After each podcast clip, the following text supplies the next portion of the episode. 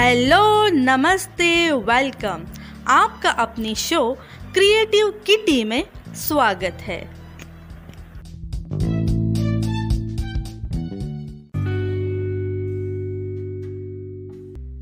Friends, आज के इस एपिसोड में आप सभी का स्वागत है। आज के इस एपिसोड में मैं आपके लिए लेकर आई हूँ एक दिलचस्प कहानी।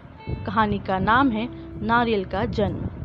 चलिए इसके पीछे की पूरी कहानी के बारे में बात करते हैं। हिंदू धर्म में नारियल का विशेष महत्व है। नारियल के बिना कोई भी धार्मिक कार्यक्रम संपन्न नहीं होता है। नारियल से जुड़ी एक पौराणिक कथा भी प्रचलित है, जिसके अनुसार नारियल का इस धरती पर अवतार ऋषि विश्वामित्र द्वारा किया गया था। आज मैं आपको नारियल के जन्म से जुड़ी एक कहानी बताने जा रही हूँ। तो चलिए शुरू करते हैं। ये कहानी प्राचीन काल के राजा सत्यव्रत से जुड़ी है। सत्यव्रत एक प्रतापी राजा थे, जिनका ईश्वर में संपूर्ण विश्वास था। उनके पास सब कुछ था, लेकिन उनके मन की एक इच्छा थी, जिसे वह किसी भी रूप में पूरा करना चाहते थे। वे चाहते थे कि वह किसी भी प्रकार से पृथ्वी लोक से स्वर्ग लोक जा सके। स्वर्ग लोक की सुंदरता उन्हें अपनी ओर आकर्षित करती थी, किंतु वहाँ कैसे जाना है, यह सत्यव्रत नहीं जानते थे। एक बार ऋषि विश्वामित्र तपस्या करने के लिए अपने घर से काफ़ी दूर निकल गए थे और लंबे समय से वापस नहीं आए थे। उनकी अनुपस्थिति में क्षेत्र में सूखा पड़ गया और उनका परिवार भूखा प्यासा भटक रहा था। तब राजा सत्यव्रत ने उनके परिवार की सहायता की और उनकी देखरेख की ज़िम्मेदारी। जब ऋषि विश्वामित्र वापस लौटे तो उन्हें परिवार वालों ने राजा की अच्छाई बताई। वह राजा से मिलने उनके दरबार पहुँचे। उनका धन्यवाद किया। शुक्रिया के रूप में राजा ने ऋषि विश्वामित्र से एक वरदान देने के लिए निवेदन किया। ऋषि विश्वामित्र ने भी उन्हें आज्ञा दी। तब राजा बोले कि वह स्वर्गलोक जाना चाहते हैं। तो क्या आप मुझे अपनी शक्तियों के द्वारा स्वर्गलोक पहुँचा सकते हैं? अपने परिवार के सहायता का उपहार मानते हुए ऋषि विश्वामित्र ने जल्द ही एक ऐसा मार्ग तैयार किया जो सीधा स्वर्गलोक को जाता था।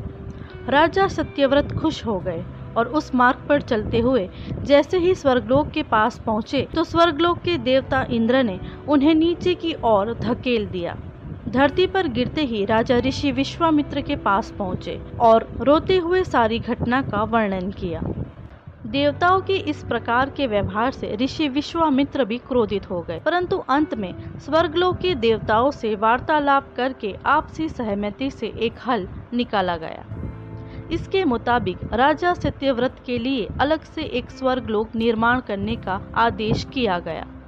यह नया स्वर्गलोक पृथ्वी और असली स्वर्गलोक के मध्य से स्थित होगा, ताकि ना ही राजा को कोई परेशानी हो, ना ही देवी देवताओं को किसी कठिनाइयों का सामना करना पड़े। राजा सत्यव्रत भी इस सुझाव से काफ़ी प्रसन्न हुए, किंतु न जाने ऋषि विश्वामित्र को एक चिंता ने घेरा हुआ था।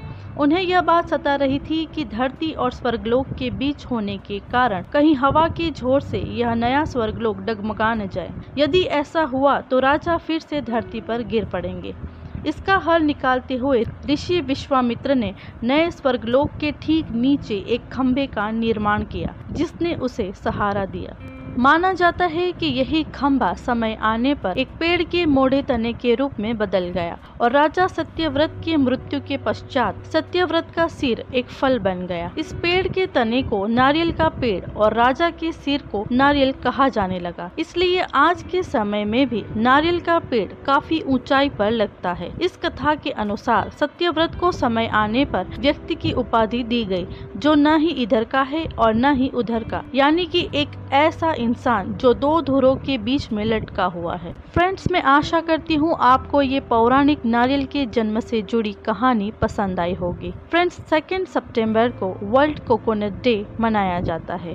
ये नारियल के जन्म की कहानी उसी से जुड़ी हुई है। सो so फ्रेंड्स आज के इस एपिसोड में बस इतना ही। अगले एपिसोड में फिर मिलेंगे। तब तक के लिए friends keep in mind stay home stay safe stay positive and keep smiling. Bye bye.